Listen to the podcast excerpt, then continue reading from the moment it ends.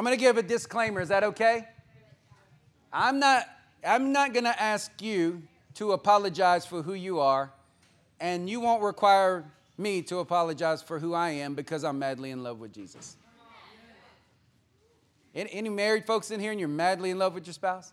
I mean, like madly, right? And sometimes you get a little excited, you get a little zealous, you kind of show your love out loud, and you're like, man, maybe that was supposed to be private. Since when is your Christianity a private affair?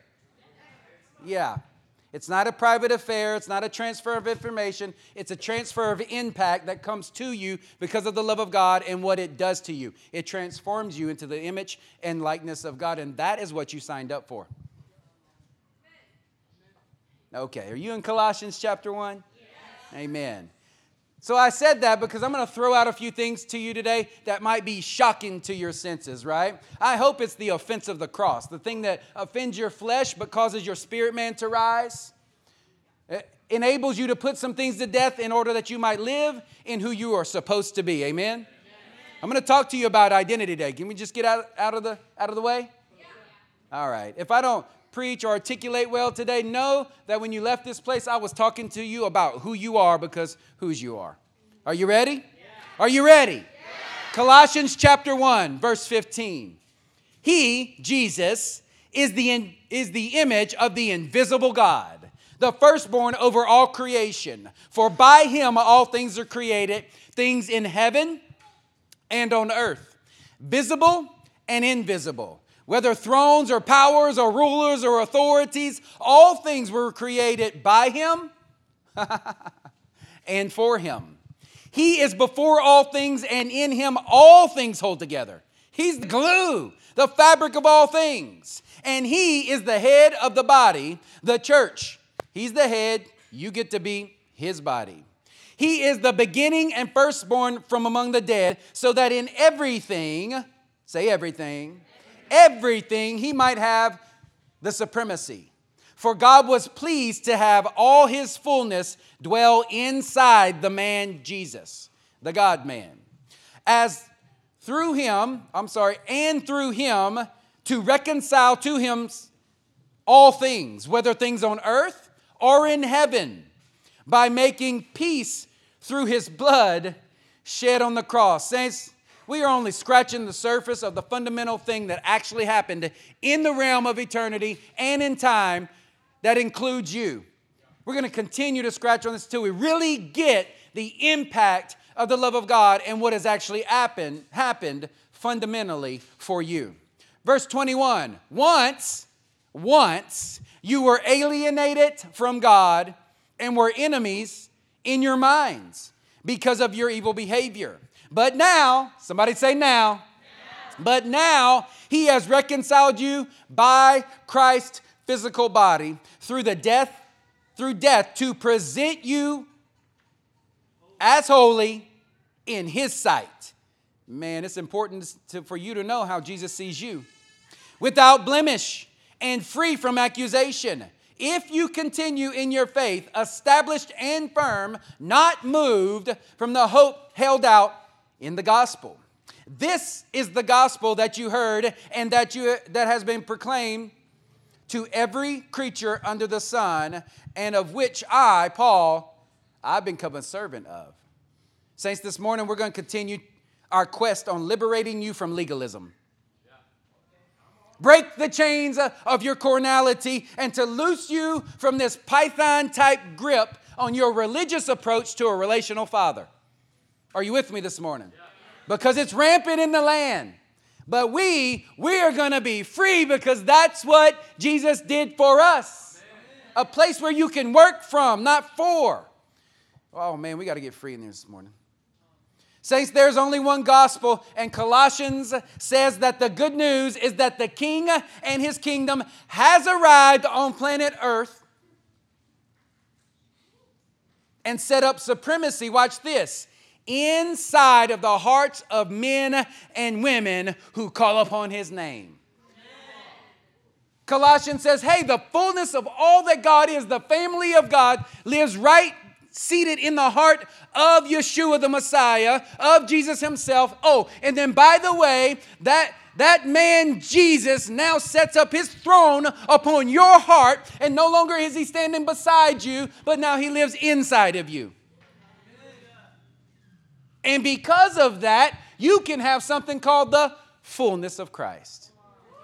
Shh. Man, we've settled for less, saints, but we're not going to do that this morning. Amen. Hmm.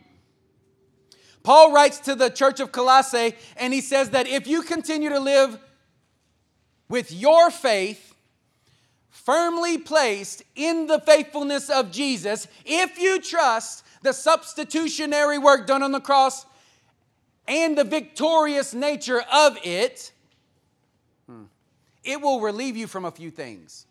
That feeling of accusation that you still have inside of you when you think about the things of God. You have been relieved of accusation. You have been relieved of these ideal, ideas and ideals of alienation from God. How many of you see God as a far off deity more than you see him as a very present father? This is what we're working on, saints, that you might be free in who you are because you cannot understand your identity until you understand His. And if you think of Him as a far off deity in the sky but not a very present Father, then you live that way your whole life, a little bit distanced. You ever, any of you have friends in your life like that? I'm just kind of going to hold you over here. And we're good, right? We call friends. No, that's acquaintances at best. We're going to work through that this morning, saints. You have been reconciled. You have been reconciled. That means exchange. You've been exchanged.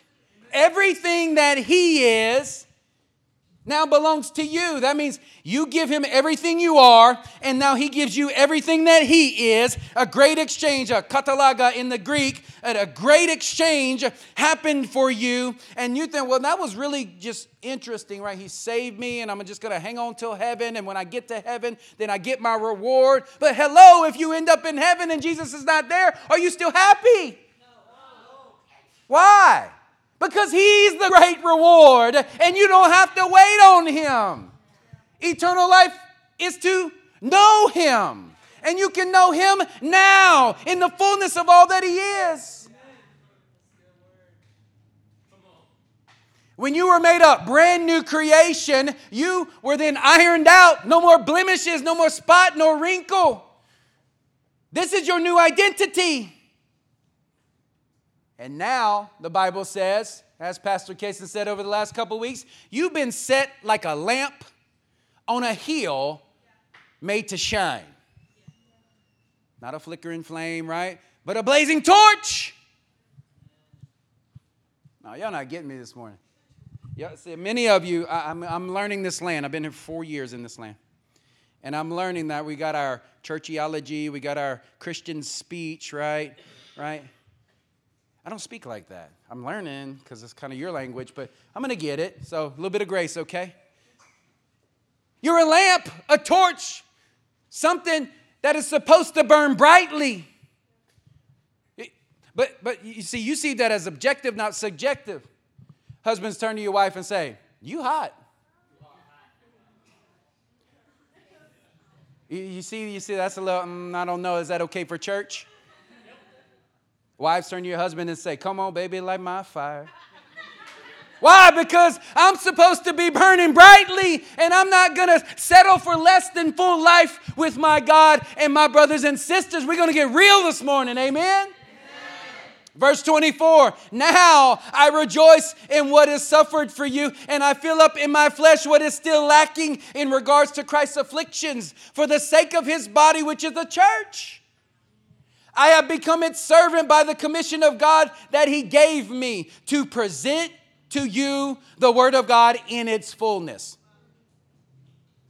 That X's me out of denominations because they only give you one flavor.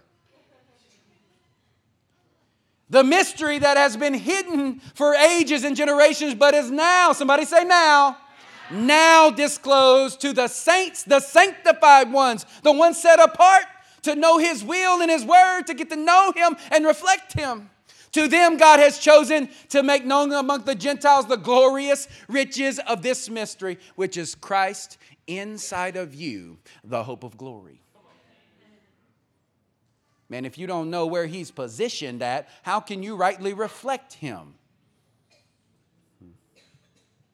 Your, your leadership was challenged with this question that we have to answer at our upcoming One Association conference, right?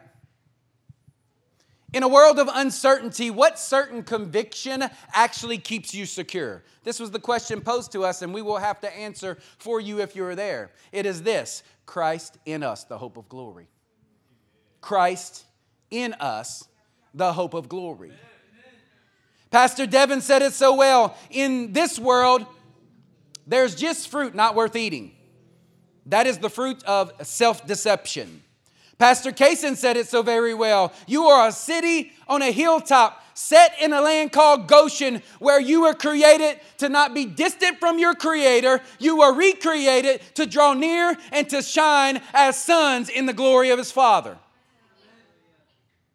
This is what Hebrews 5:13 has been trying to be uh, been trying to tell us.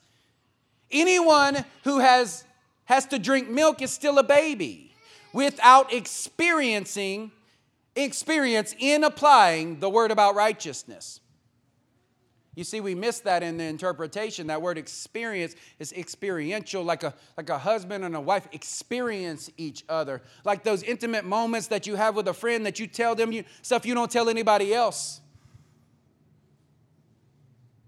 Those impactful moments that you remember, those things that you cannot forget. And what is he saying?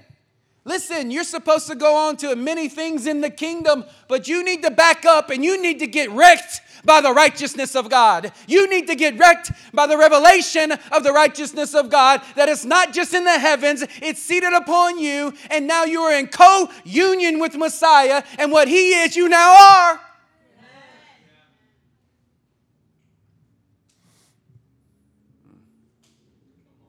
The truth that your heavenly Father chose to send his Son on your behalf, to do whatever it took to make you at one with. We got a fancy word for that in Christianity, it's called atonement. He made you at one with He and the Father. You are now in the family of God. You get to be part of the plurality of the Lord. You are His body. You see how we make these this stuff token? This is token terms. We're the body of Christ. We're an institution. No, you're an organism. Hmm. And because he's righteous, you are. Because he's righteous, you are.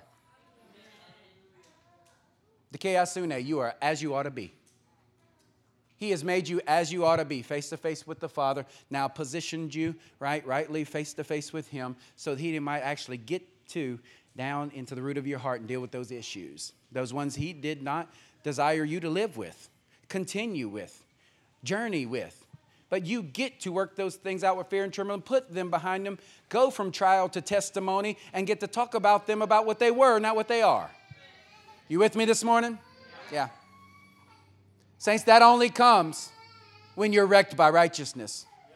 And when I say wrecked, I mean dramatically affected in order to be transformed. You are not what you once were.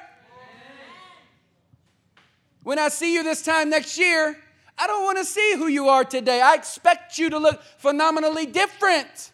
And I expect you to expect that from me.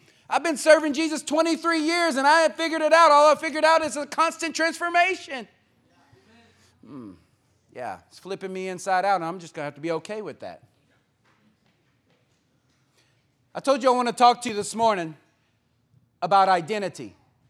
I want you to look around for a minute in your generation. Is there an identity crisis? Yeah, I think it's a manifestation in the natural of something that's going on in the spiritual. And I want to tell you that it transcends the, the lost and the redeemed. Are you ready this morning? Are you really ready this morning? Good, because our message, title this morning is The Spiritual Transvestite.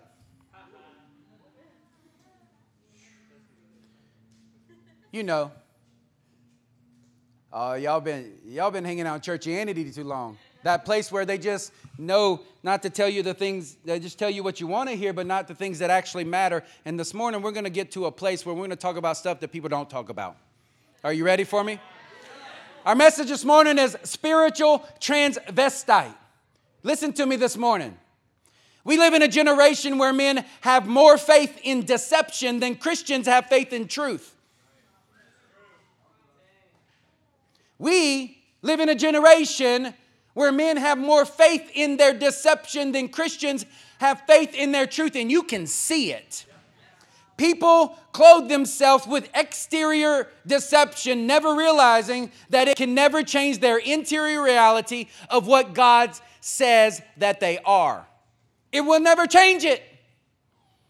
But it doesn't stop the broken from manifesting more faith than those calling themselves believers. That is where you live. That is the solution. That is the problem and the solution that you're supposed to be to this generation. And we run from it instead of run to it. We don't talk about it instead of talk loud about it. I want to talk to you plainly this morning. If you profess to be a Christian and do not believe what God's word says about you, then you are a spiritual transvestite. Dressing up in attire that does not agree with what your God given identity is. You are spiritually double minded, and James says that you are unable to receive anything further from your God because you need to go back and realize what He's already made you. He's given you a new name, a new claim, and a new aim. He's given you a new name. It's called the righteousness of God. He's given you a new claim. It's called His inheritance. And He's given you a new name, His reflection. Saints, you got to get wrecked by this, or everything else will just follow suit. The man wearing a dress or the Christian man wearing church clothes looking into a mirror at his exterior condition for validation can never be brought to the reality of his interior truth. Because the only mirror that can reflect the truth of who you really are is the one that can see past your condition and reveal your position where everything flows from. Saints, this morning we are those who are going to see ourselves as God sees us. If you're honest this morning, to the best of your knowledge, have you fully surrendered your entire life to King Jesus? It's not a loaded question honest assessment. I've received, I've, I've surrendered my life to King Jesus. Yeah, praise God. Then 2 Corinthians 5 17 says, Therefore, anyone in Christ is a new creation. The old is gone, the new has come, the new has no past. But we flirt with it, date with it, live in it as though it's ours now, but you've been made new. You've been made qualitatively new. That word is new. It means you are measured by the quality of what you host, not the quantity of your performing and your conditions and your merits and everything else that you can produce. And look into the mirror and reflect, man, I did that and I did that. I guess that's what I am. No, you are what God says you are. And it's the only place you can work from. Hmm. No more duplicity, saints. We live in this place, well, maybe this today and that tomorrow. No more vacillating, no more wavering between two opinions, no more negotiating with lies. You are children of promise. Hmm. Saints, the war on your identity is like that of the warfare of the prophet Elijah. Do you remember the stories of Elijah? In the day when King Ahab, this passive leader, is sleeping with Jezebel, this this woman who surrounded herself with eunuchs, meaning she couldn't reproduce anything.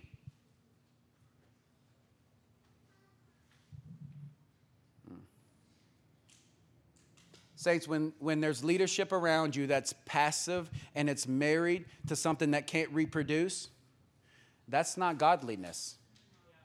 That's something that the Spirit of God has been opposed to the entire, his entire creation. Anything that tries to cancel reproduction of the likeness and the image of Christ cannot be God. Hmm? And what was the answer? 1 Kings 18 21, Elijah came near to the people of God. Elijah came near to the he didn't run away from it, he ran to it. How long will you sit waver between two opinions, he says? How long will you halt and limp between two opinions? If the Lord is God, follow him, but if Baal is God, then follow him. And the people, they didn't say a word because the Spirit of God came and said, Checkpoint, got you. And at that point, you should say, Thank the Lord. You've shown me what I did not know. I had a blind spot. Instead, if you don't know who you are, know whose you are, and understand you don't have that relationship, then you cower from him and hide behind bushes until he has to come say, Hey, where are you? And we're back in the garden. Saints, God is not the author of confusion, your Bible says. The devil is. God does not run from you your confusion, He runs to it. That's good news for you. Why does He do that? He said, Well, I guess they can't see me very well, so I need to get closer and let them see who I am so that you can reflect Him more accurately. Amen? Second Corinthians 5:16 so from now on from now on we regard no one from a worldly point of view. No one. Though we regarded Christ in this way we do no so, do so no longer. How do you see your brother and your sister on your right? Do you see them as what they produce or do you see them what God, uh, uh as what God is producing in them he chose to place himself inside that wretched man standing in front of me and work out of him those things and work into him himself. That was his choice, not yours. He knows exactly what he got when he got me. And I'm confident in that. And I'm thankful for that. And I'm thankful that he's working into me who he is. Pastor Kaysen said it too well this week. He said, Truth is not false until proven true. It is true until proven false, and good luck trying to prove God wrong. What do I mean? John 1 says, I am a child of God. Romans 3 says, I am justified. Romans 6 says, I'm no longer a slave. Romans 8 1 says, I am not condemned. Romans 8 2 says, I am set free from the law of sin and death. Romans 8 17 says, I'm a fellow heir with the treasury of heaven. Roman, Romans 15 17 says, I am accepted, not rejected. 1 Corinthians 1 says, I'm not just an old sinner made better, I'm a saint sanctified and filled with the Holy Ghost. Galatians says, I am free. Ephesians 1 says, I'm chosen, I'm holy, and I'm blameless in the eyes of God. Ephesians 2 6 says, I am seated. Second Corinthians 5 says, I am the righteousness of God. And watch this. Ephesians 2 13 says, But from now on in Christ Jesus, who you who were once so far away, though by it, but by the blood of Jesus, have been brought near. Hmm. Saints, what has the Spirit taught us over the last few weeks?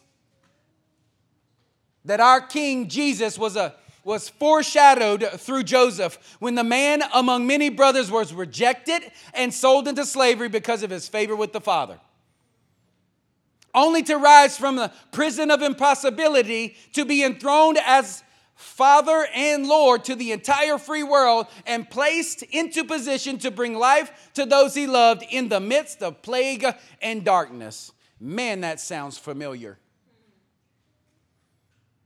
And this life was not released until Joseph, just like Jesus, chose to reveal himself to his brother and show God's sovereign plan despite their wicked behavior. Wow. Wow. Turn with me to Genesis 45 as we revisit for a moment. Is it okay that we give you a little meat this morning? Is it okay that we treat you like full grown, mature lovers of Jesus? No three points in a poem, little fuzzy little nursery rhyme? Okay, okay.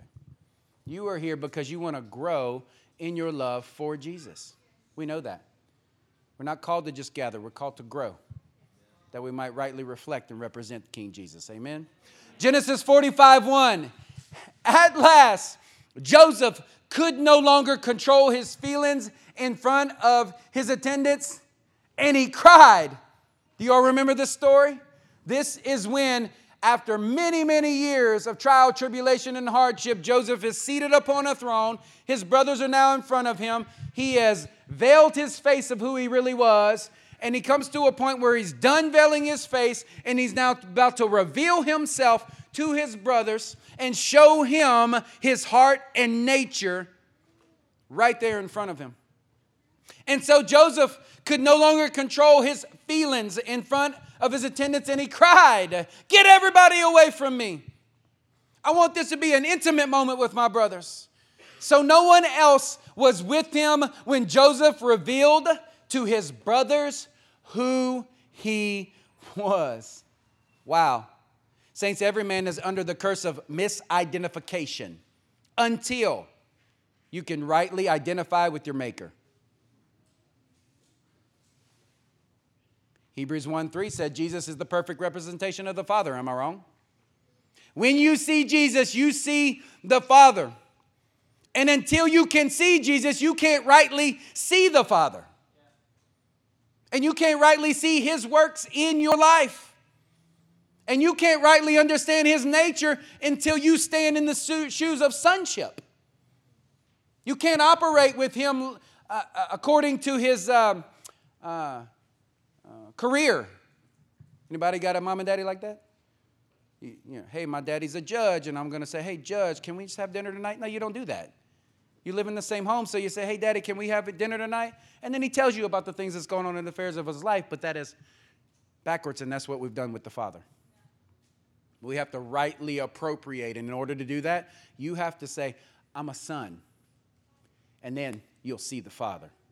Are you with me this morning?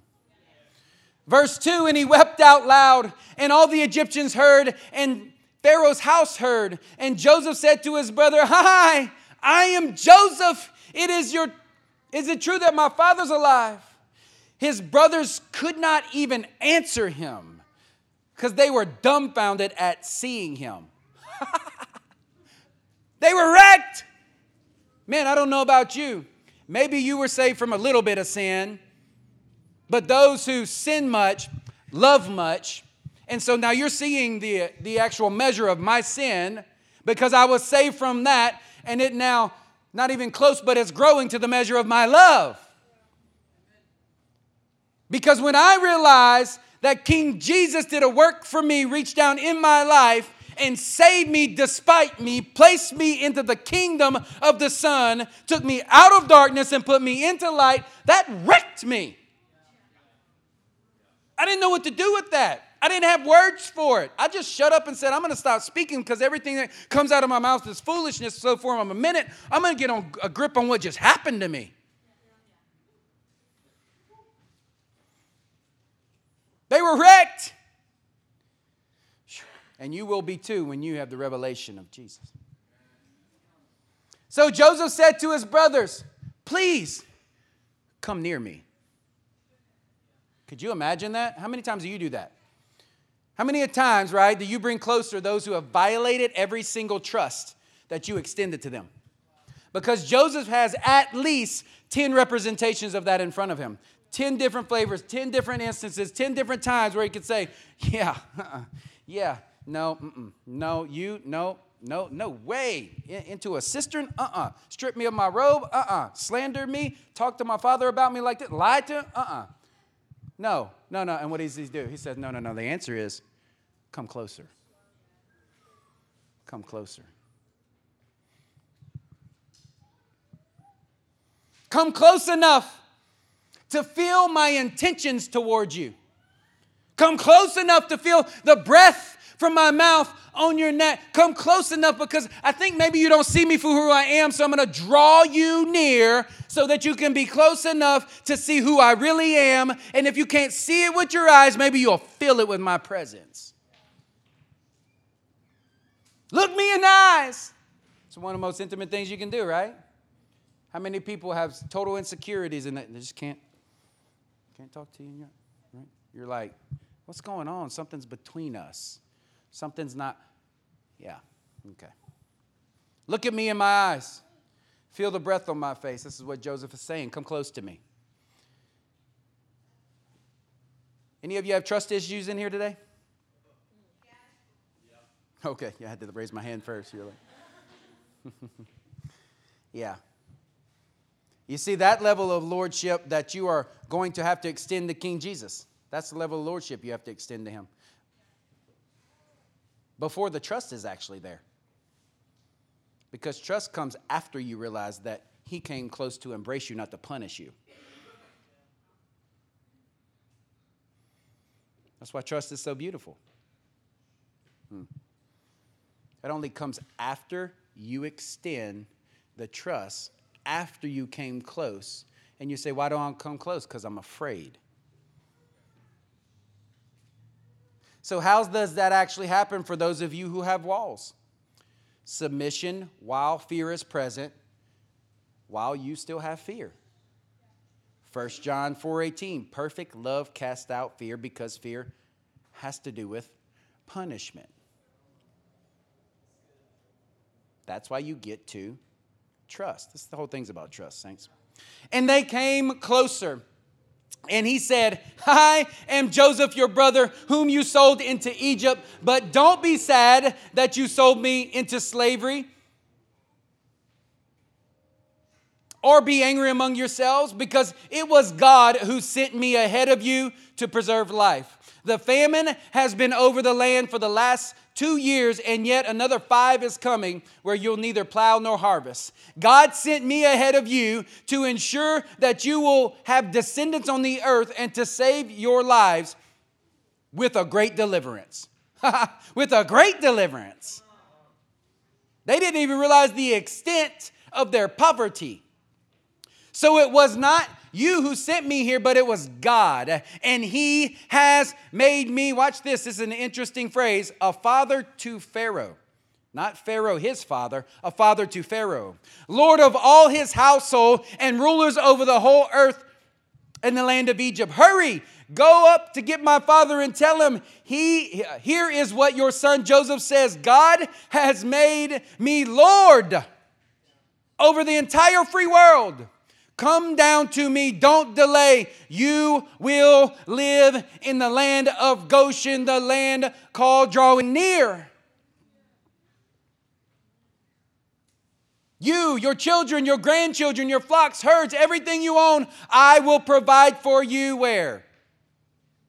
There, in that place called drawing near so that you won't become poverty stricken, you or your household and all that you have, because five years of famine are yet to come. Wow. Are y'all with me this morning? Joseph knew that the only hope for his brothers in a time of darkness, that uh, uh, darkness was covering the land, was to use his authority to reposition them in a land called drawing near. Saints, that's your only hope. Your only hope. You can't, you, you can't walk in with Jesus as an intellectual ascension or a religion that your father and your, and your mother gave you. It doesn't work that way. You have to be wrecked by the revelation of righteousness, placed in reposition into a place called drawing near. This is that relationship that King Jesus purchased for you. Verse 11 says, So that you will not become stricken in poverty. So many believers live for less than what Jesus purchased for you. He didn't purchase for you life, He purchased for you abundant life. And you think that that means monetary things. Saints, that means spiritual all day long. Knowing Him, growing in your knowledge, understanding relationship and intimacy with Him every single day on an increasing measure until you see Him face to face. Wow. When he's speaking here that has nothing to do with natural provisions and everything to do with spiritual provision. How can I say that with confidence? Colossians 2:15 says it for me.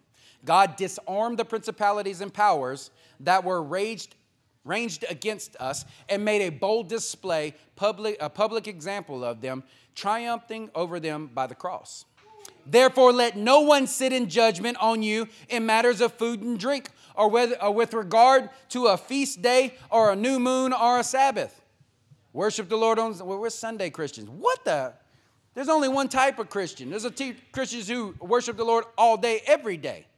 You, you know what he's saying here? Let no one judge you whether you vape or don't vape, eat vegetables or eat meat, worship on Saturday, Sunday, Monday, or Tuesday.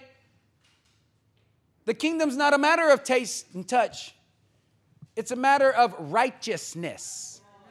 And getting to know that and understanding that and watching King Jesus work that into us, and we emerge with the identity in which we were called to walk in.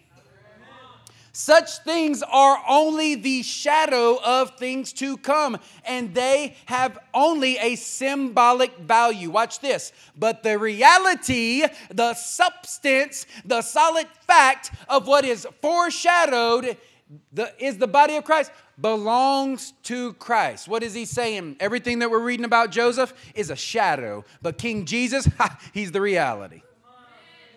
He's the reality. And if Joseph was good, how much more is the reality? Saints, the spirit filled life is spent and wasted on drawing close to God. And that can only happen if your elder brother Jesus repositions you near his side, alongside his throne from a place he rules and reigns and says, Here's the place where you're going to learn to draw close to me, even though there's darkness everywhere. Goshen. Verse 11, there, where? There. There I will provide for you. Not more food, not more stuff, not more rituals, not more fake Christian church language, not more fake Christian relationships. You don't need any of that, th- those things, saints. That does, is not what feeds you. That is not your provision. You need more trust.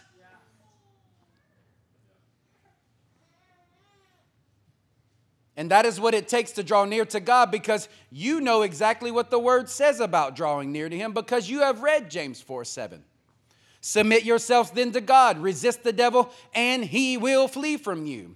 Come near to God, and he will draw near to you. Wash your hands, you sinners. Purify your hearts, you double minded. Grieve, mourn, and wail. Change your laughter into mourning and your joy into gloom. Humble yourself before the Lord, and he will lift you up. Saints, those are prerequisites. They aren't the process. Are you following me?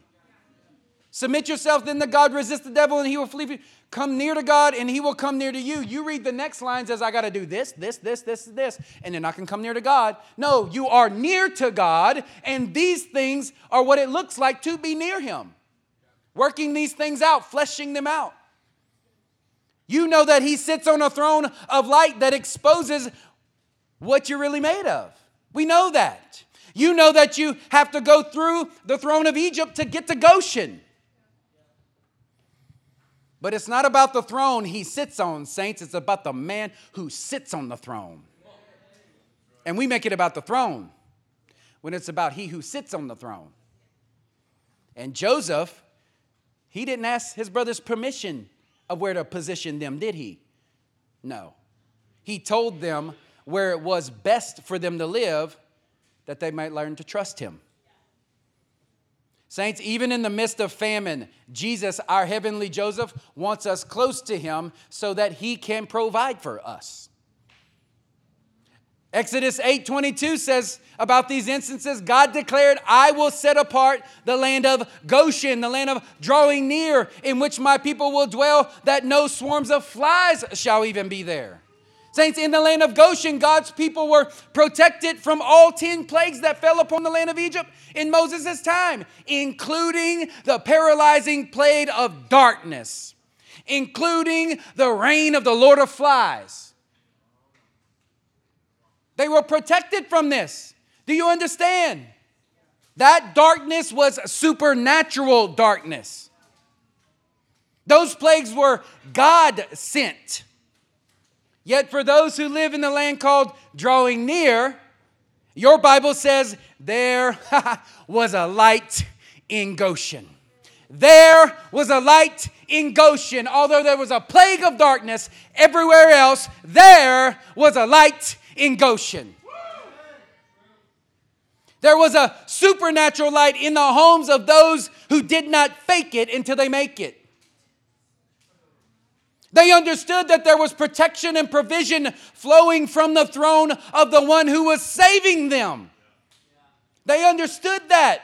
They didn't negotiate it any longer. They just like, this is it. It's dark everywhere else, but our lights, they're going to shine. Where I live, it's going to shine. Why? Because my elder brother, King Yeshua, Joseph, he's sitting on the throne and he already said it.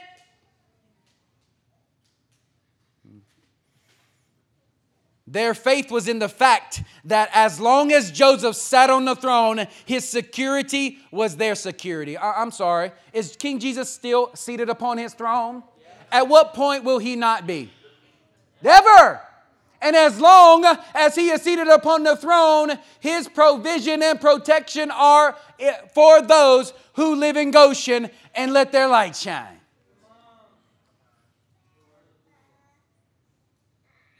He gave them the land. So, in their minds, that was their land. He gave it to them. Done. He positioned them for prosperity. So, prosperity, guess what? It was theirs no matter their circumstances because he was seated upon a throne. Saints, Joseph was amazing, amen? But he pales in comparison to King Jesus. Joseph was a shadow, and shadows indicate something more real. Joseph placed his brothers in a place called drawing near. Joseph brought his brothers close to his throne, but King Jesus did not bring you near his throne, he placed you on his throne. Ephesians 2 6 says it, and God raised us up with Christ Jesus and seated us with him in heavenly realms inside of Christ Jesus in order that he had a purpose for it. Watch this. In the coming ages, hey, we might show this incomparable riches of His grace. We might reflect this, tell this, preach about this, talk about this, let our lives speak about it. Expressed in His kindness to us in Christ Jesus. For it is by grace that you've been saved through faith through trust grounded obedience. And this not of ourselves, it is the gift of God. Not for your good behavior, just because the giver's good. Not by works, so that you might boast, for we are God's beautiful workmanship. Oh, that means that's even true on your worst day. When you know you're doing the things that you ought not do. King Jesus is there because I can see the regenerating work in you, and He's standing opposed to you, and that looks like God too. For we are God's workmanship, created in Christ Jesus to do good works, but they need to flow from His throne, which God prepared in advance for you to do. Saints, does that mean that you are God? Absolutely not. That means that you are like Him because you are at one with Him. Joseph placed his brothers in a place called drawing near where there was light. But watch this Jesus placed you into his body. And now you are light just like him. Somebody needs to start prophesying to you what you are instead of what you can become. Because if I keep telling you about what you can become, by the time the end of your life happens, you're going to look back and talk about everything that would, would have could have been. God speaks to things that are not as though they are. Why? So that you might have life today. You, my friends, are sons and daughters of the living God. When you understand this, get wrecked by this revelation of righteousness, understand your position, then all your condition will fall into place. But you cannot do that the other way. Ephesians 5 6, let no one deceive you with empty words. You know what's empty shadows? For because of such things, God's wrath comes on those who are disobedient. Therefore, do not be partners with them. Do not partner with shadows. For you were once darkness, but now, when? Now, you are light in the Lord. Live then as you are Because he set you as you ought to be. What? Light. Live as children of light. For the fruit of light consists of goodness, righteousness, and truth. And find out what pleases the Lord. Have nothing to do with fruitless deeds of darkness, but rather expose them. Does that mean you need to run out and just tell everybody about their sin? No, you go be light, and light simply fills darkness. Hello?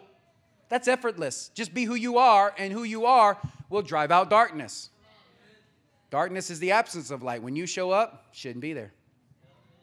For it is shameful even to mention what the disobedient do in secret, for everybody, so for everything exposed by the light, it becomes visible.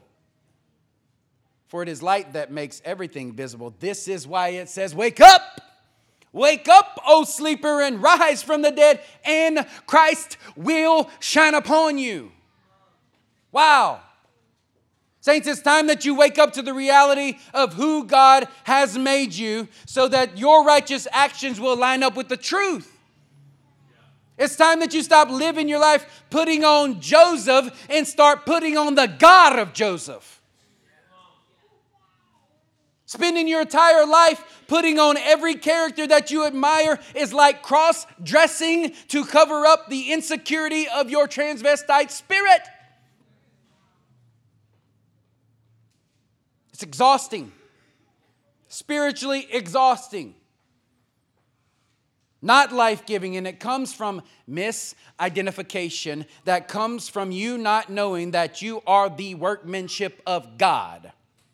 That God is making his appeal to this world through your weakness, through your failures, and through everything that you are. A story that says, My God is able to take something unholy and make it holy, and then place it back into a dark and unholy world and cause it to shine.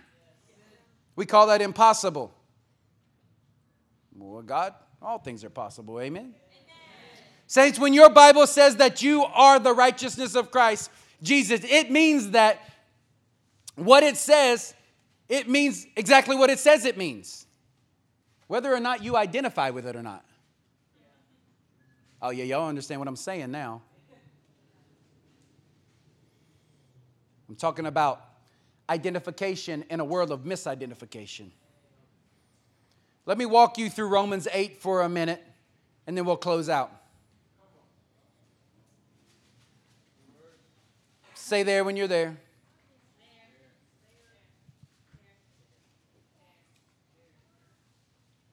I'm going to walk you through Romans 8. I'm going to touch on Genesis 3, and then I will stop calling you transvestites. because when I'm done, at, at minimum, you'll be spiritual investites. How's that? Amen. Fully invested with the truth about who King Jesus says you are. Somebody say, Jesus is my Goshen. Jesus is my Goshen. That's why you shine. Romans 8 1. Therefore, there is no longer any condemnation awaiting those who are in union with Messiah Yeshua. That's the CJB, and I love it. He nailed it. There is no longer any condemnation awaiting those who are in union with Messiah Yeshua. Oh, y'all not get me. That's why Kason can look at, at Kendall and Kendall can look at Kason and, and, and say, hey, come on, baby, light my fire. That's okay language within union. Saints, every other train that does not start here will bring you to the wrong destination. You are at one with Jesus. You are His righteousness. He set you there by His own choice so that you can work from that place. Why, verse 2? Because the Torah of the Spirit, some of your translations say law.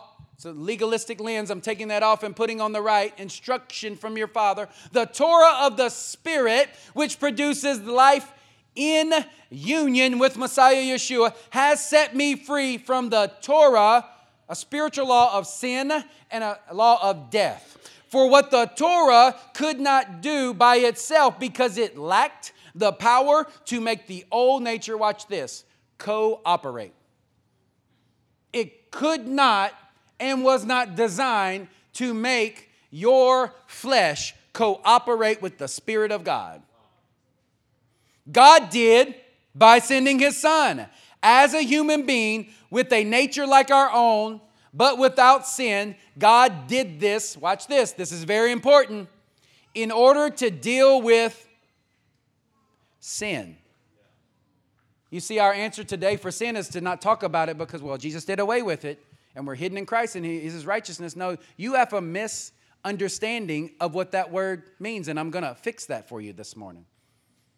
Hold your finger there in Romans 8 and we touch on Genesis 3, Genesis 4, I'm sorry, and come back to Romans 8. How many of you remember Genesis 4, Cain and Abel? Genesis 4, 2. Now Abel kept flocks and Cain worked the soil. And in the course of time, Cain brought some of the fruits of the soil as an offering to the Lord. But Abel brought fat portions from some of the firstborn of the flock. And the Lord looked with favor on Abel and his offering, but with, with, with Cain, or on Cain and his offering, he did not look with favor. So Cain was very angry and his face was downcast. And then the Lord said to Cain, Why are you angry? Why is your face downcast? If you do not do what is right, will you not be accepted? But if you do not do what is right, sin is crouching at your door. It desires to have you, but you must master it. Have you ever read that? I know. Abel brought an offering and God accepted him. Cain brought an offering and God rejected him. So in Cain's rejection, he walked away, right, depressed because he could not earn the favor of the Father. He could not earn his status as a son because sin was now, devour, was now devouring him. Uh, let me read that for you. The Lord looked on Cain Verse 5 But Cain and his offering, the Lord did not look with favor on. That means he did not pay attention to it. Anybody got kids in here? When they approach you and you don't pay attention to them, do they stop being a son? Do they stop being a daughter? But do they walk away feeling like that at times? They can. But you didn't make them feel like that. It didn't come from you, it was innately in them. This isn't what happened. Cain didn't come as a son and walk away as not a son but he manufactured the thought that he did. So, what happens next? God did not pay attention to his offering, so Cain was very angry and his face was downcast. This means he lost his confidence.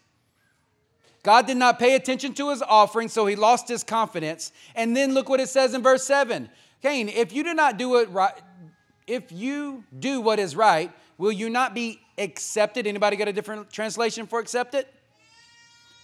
It's empowered. If you not, do not do righteousness, wouldn't you be empowered? God didn't pay attention to Cain's offering, so he's lost his confidence and he walked away unempowered. And God says, Listen, you're getting this wrong. You don't understand something. But if you do not do what is right, sin is crouching at your door like a beast and it wants to devour you. And the truth is, it already started. That word sin in Hebrew is hata'af. Beautiful word. It means punishment. Legal violation is exactly what it means. Now, when we go back to Romans 8 and we read the word sin, in the Greek, it is harmatia. You know what it means? Relational misidentification. That word sin in Genesis and that word in Romans 8, they are not distance from one another. Both are true. It was a legal violation that brought punishment on the identification of Cain. When we see harmatia in the Greek, we have a more true, more clear representation of what that sin was in Genesis 4. Cain had a conflict of identity, and so manufactured in himself that he was rejected when the father never rejected him as a son. And he in himself opened up a door for punishment that God wasn't dishing out, but his misidentification was dishing out. And his actions followed suit when he took it out on his brother.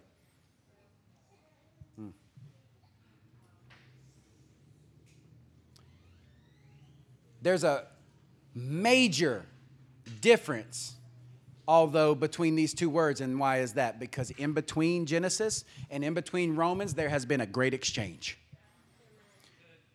That word sin in hebrew was legal punishment but colossians says jesus took that punishment of that law upon himself so that you might get a clearer understanding that your sin is the sin of misidentification You see, we thought sin was that thing that happened outside of the church doors. Oh, no, friend. Sin is beautiful in the fact that it is an opportunity to return to the Father and face Him with the fact that you might be a spiritual transvestite putting on a facade and a persona that doesn't actually agree with what He said about you. Sin was punishment for violating divine law, and now sin is more clearly redefined as relational misidentification. This tells us number one, something has fundamentally changed in the creation since the coming of the Lamb of God that takes away the sin of the world. The image and likeness of God has made himself fully known inside of the creation. Therefore, there is now no excuse for you not to know where to find your identity. He is the light shining in darkness, and the people of God has seen a great light, Luke says. Number two, this makes sin much more of an intimate issue than a legal violation. Get this, saints. You're not dealing with a father who's sitting on a, uh, on a with a black robe on a with a jury around him and a gavel just waiting to spank you when you get it wrong. That is not a biblical point of view. Your sin will punish you enough the consequences of those things, your sin of misidentification. You do this because you don't think you're this. You do this because you don't, you think you're that, which you're actually this. You think you're the old man when he's made you new. So you act according to what the voice you hear in your mind is telling you. You're getting your direction, but you're getting your direction from lies. The voice of the father of lies have crept into you. Either somebody taught it to you, you manufactured it yourself, you heard it somewhere, or you read it through the wrong lens. Hmm. We need to stop seeing sin as a measure of right and wrong and start seeing it as mis- misidentification of what God's word says about you. Saints, when this happens, you will begin to see your sin as misidentification as a son every time you demean yourself and think inappropriately about what God has anointed. I'm a pastor, I see it all on every spectrum. Oh, woe is me. He anointed you. You are the righteousness of God. Why are you demeaning that? You're the house of God, you're the temple of the living God. Treat yourself as such.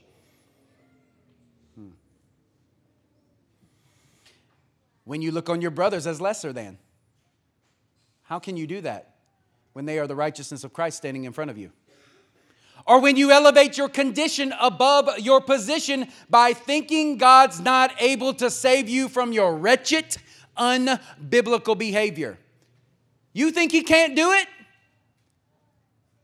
Hmm. Or when you mock the transvestite who is displaying more faith in his deception than you are in your God's ability to deliver you as he promised. To save you, to deliver you, to save your wife, to save your husband, to deliver them from what they are, to make your wife holy, to make your husband's callous heart a heart of flesh, to make your behavioral righteousness catch up with your positional righteousness. He can do it, can he not? Hmm.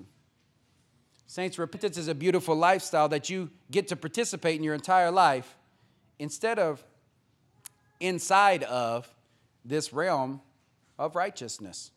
Oh, that you already possess.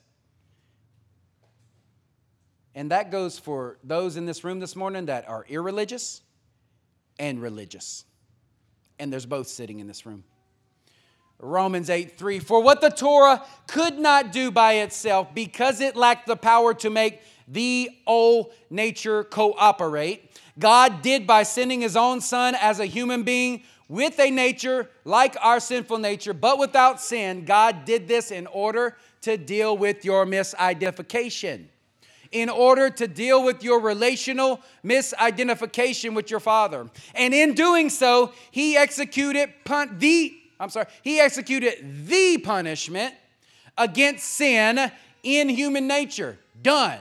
So that the just requirement of Torah might be fulfilled in us who do not run our lives according to what our old nature wants, but according to what the Spirit wants. Watch this, very important. Those who identify with their old nature set their minds on the things of the old nature. Why do you keep reproducing the things that you know you ought not to do because you're identifying with the wrong man.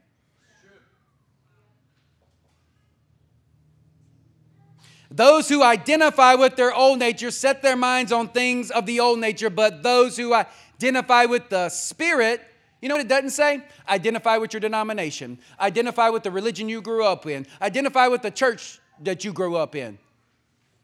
It says identify with the Spirit of God. Set their minds on things of the spirit having one having one's mind controlled by the old nature is death. And he's talking to you believers. But having one's mind controlled by the spirit is shalom peace and life. For the mind controlled by the old nature is hostile to god because it does not submit to god's torah. Indeed it cannot thus those who identify with the old nature cannot please God. But you, yes, you, but you, you do not identify with your old nature, but with the Spirit. Provided that the Spirit is living in you, for anyone who doesn't have the Spirit of Messiah doesn't belong to him. However, if the Messiah is inside of you, then, then on the one hand, the body is dead because of relational misidentification, sin that, that leads to legal violations in the heavens. But on the other hand, the Spirit is giving life because, watch this, God considers you righteous. And if the Spirit of the one who raised Yeshua from the dead is inside of you, the one who raised Messiah Yeshua from the dead will also do something else. He will give you life to the mortal bodies through His Spirit living in you. Come on, somebody. John 1 1. In the beginning was the Word, the Word was with God. Mm. And He was, yeah, God in the beginning. Through him all things were made. Without him nothing was made that has been made. In him was life, and that life is the light of men. The light shines in the darkness, but the darkness did not understand it. Somebody say there's a light in Goshen. So then, brothers, we don't owe anything to the old man that would require us to live according to the old nature. But if you live according to the old nature, you will certainly die. But if by the Spirit you keep putting to death the practices of the body, you will live. All who are led by God's Spirit are sons.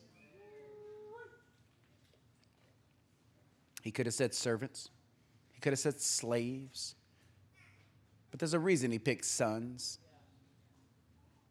For you did not receive a spirit of slavery to bring you back again to fear.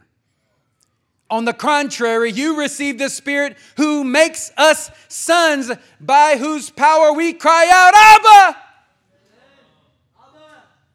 The Spirit Himself bears witness with our spirits that we are children of God. And if we are children of God, we are also heirs. And if we are heirs of God, we are joint heirs together with Messiah. We are at one with His body. Provided we are suffering with Him in order that we will be glorified with Him. Saints, four times Paul says that those who identify with the truth that God considers you, yes, the man who wakes up with the propensity to still sin, sons of the living God. Those who act like their father. Those who do not identify with their with this, saints, yet tried to put on church clothes are spiritual transvestites. Cross dressing to try to satisfy an identity that's not really theirs. Putting on exterior garments that do not identify with their interior reality, and their whole life will be spent dressing up to draw attention from man to try and appease their spiritual insecurities. Saints, that can no more make a confident, secure woman of God uh, out of Anna than if Avery were to put on a dress today and him actually become a woman. It just doesn't work. It doesn't work, saints. It'll never work. Romans 8:10 says that God considers me righteous, and that is what I identify with. That is where I work from. That is why I work in the first place. That is what I work as. That is the place that God has sovereignly chose to place me so that I can learn to draw near Him. So when I sin, I know that it is a relational misidentification and a drawing back when I am designed to draw near. 1 John 2 1, when, when we sin, we have an advocate, not an accuser. Saints, if an entire group of men on the planet can wake up in the morning, put on high heels and a skirt, and believe that they are a woman, and that identification makes them bold enough to walk into a bathroom with my own daughter? Where are the sons of God that are going to arise and show them what faith in actual truth looks like that makes them causes them to be bold enough and to step up and to say, "Hey, I am the righteousness of Christ and over time my behavior is going to prove it." Because the only thing the sons of God have to put on in the morning is the identity of Christ. And the last that I looked, Jesus never questioned what his father said about him. He was never double minded about anything that his father told him because he only derived his value from what the father said about him. Because he never measured himself by anything other than what the, how the father saw him. Saints, when are the remnant of men going to stand up and take their hit for what the Son of God says that they're supposed to look like, act like, present themselves like? Yeah, that's going to cause you to have a target on your back from the kingdom of darkness because that's clarity, not confusion. Colossians said it He purchased you to present you. He purchased you to present you. He purchased you to present you to this world and say, You are the workmanship of Christ. You are the righteousness of Christ. God is not a far off God. He's right there in that man, right there in that woman. And you see him at work every time that I fail and he causes me to rise again. You see him at work every time you see my weakness and you see his power perfected through my weakness. You see him in me. You learn about him as he works in me. He saved you, not just to set you free, but to shine through you. Verse 18 I do not think the sufferings we are going through now are even worth comparing to the glory that will be revealed to us in the future. The creation waits in eager expectation for the sons of God to be revealed. For the creation was made subject to frustration, not willingly, but because of the one who subjected it. Who subjected it? God subjected it. What did he subject? The creation. Saints, you are part of that creation, and you are going to remain frustrated until you get wrecked by the revelation of righteousness. His righteousness placed into you. Saints, the fact that your value is not derived from you, but the, rather derived from the one that you host is liberating and will cause your condition to catch up with your position. The fact of your value, your merit, and your measure is not derived from you, but from the one you host. Your identity does not fluctuate upon your ability to perform. It is a fixed value, and that is where your strength comes from.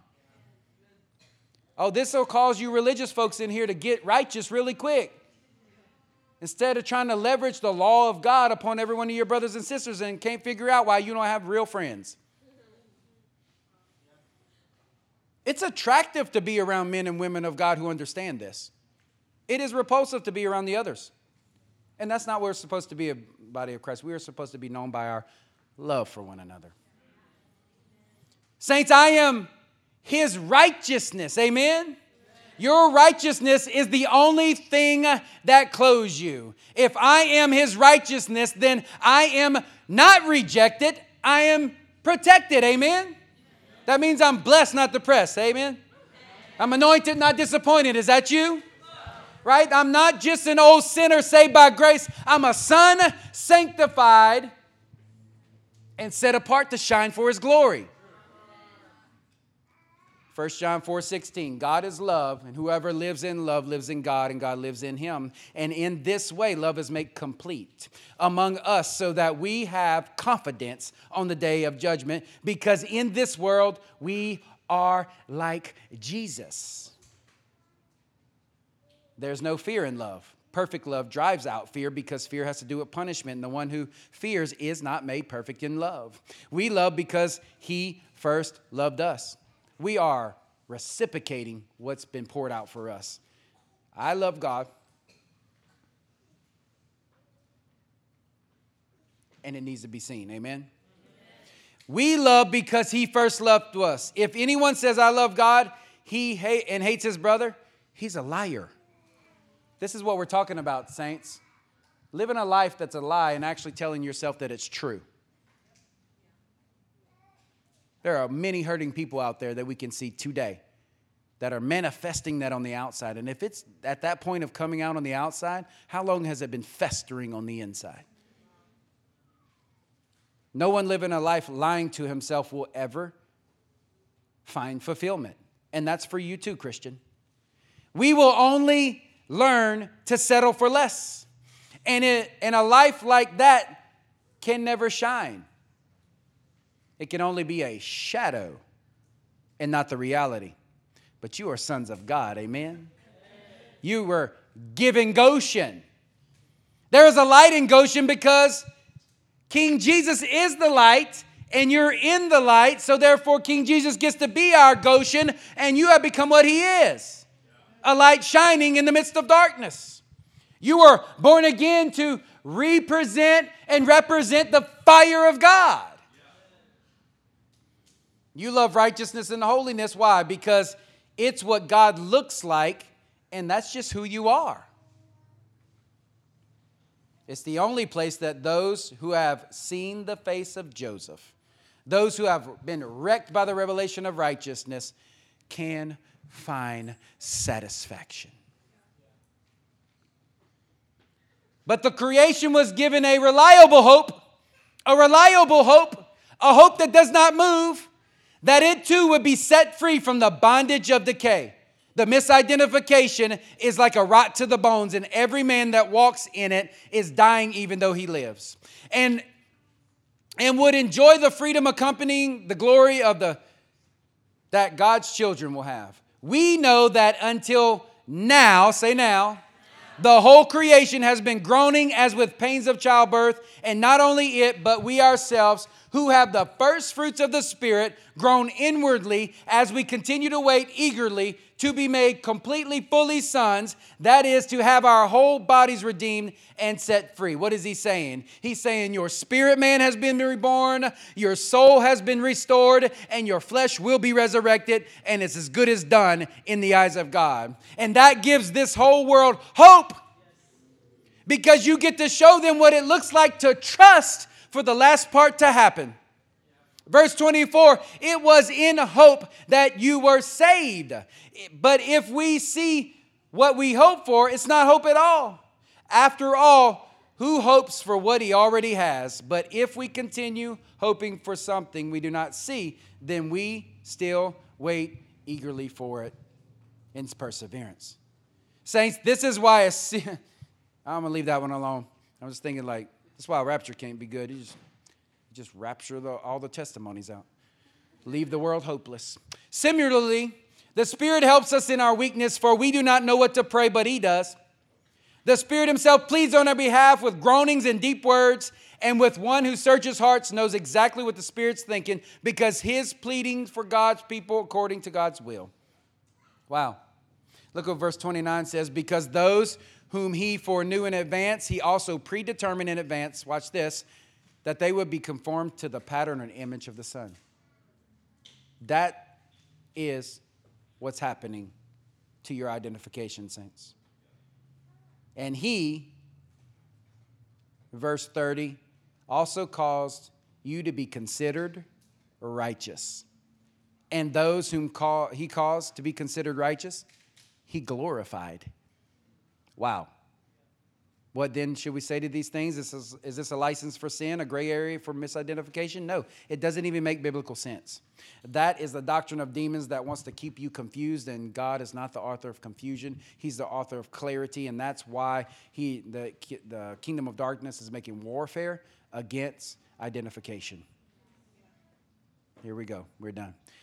If God is for us, who can be against us?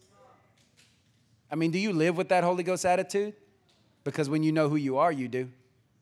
He who did not spare his own son, but gave him up on our behalf for everyone.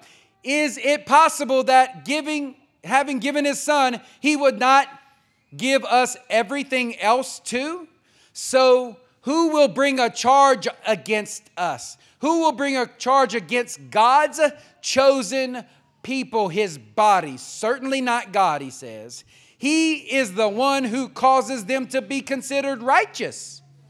Who punishes them? Certainly not the Messiah Yeshua. Who died and more than that has been raised is and is at the right hand of the headship of God, pleading on our behalf. Who will separate us from the love of Messiah? Is it trouble? Is it hardship? Is it persecution? Is it hunger? Is it poverty? Is it danger? Is it war?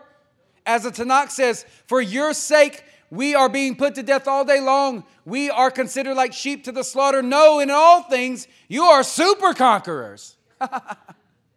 though through this world, though the through the one who loved us, for I am convinced that neither death, life, angels, nor heavenly rulers, neither neither what exists nor what is coming, neither powers nor powers below, nor any other created things will be able to separate us from the love of God, which comes through Messiah, Yeshua our Lord. You know the one thing that's not mentioned there? You. Nothing can separate us from the love of God unless you put distance between you. Are you convinced, saints? Are you convinced that the righteousness of God now resides in you because the Word of God has been written to ensure you of what is true. I've been married for 23 years, a lot, a long time. Jennifer's not convinced. She's not, she is convinced that I love her. She's convinced that we're married. Nobody has to convince her that each day. She's not worried, like, oh man, I just wonder if he loves me. It was just like, you know why I say that? Because you can get to that place with your relationship with God too. instead of needing to show up every Sunday for somebody to convince you that God loves you. Nobody has to convince me of that. he proved it. Done. I've moved on to different things. Yeah. And it's time that we repent of our mental sin, our relational misidentification with what God says about you so that you might be free, saints. Saints, if you're here today and you've given your life to the Lord,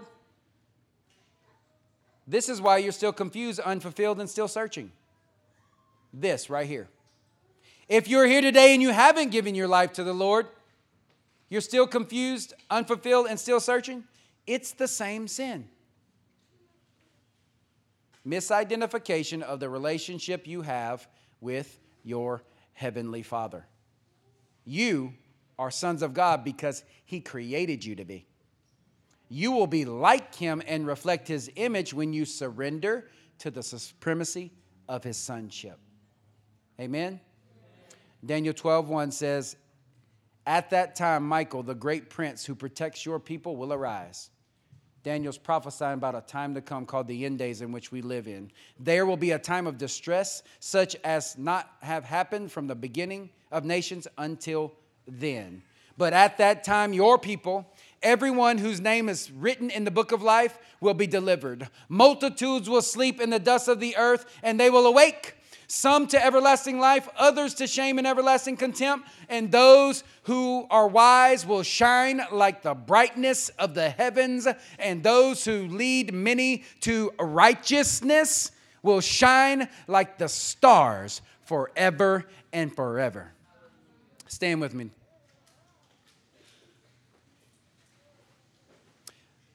Father, we're asking that you would open our eyes to the revelation of your righteousness and what that means for this life, this gift that you've given us. Father, you sent your Son that we might be free, free from legalities, free from legalism, free from religion, and only finding life in the relationship found with you.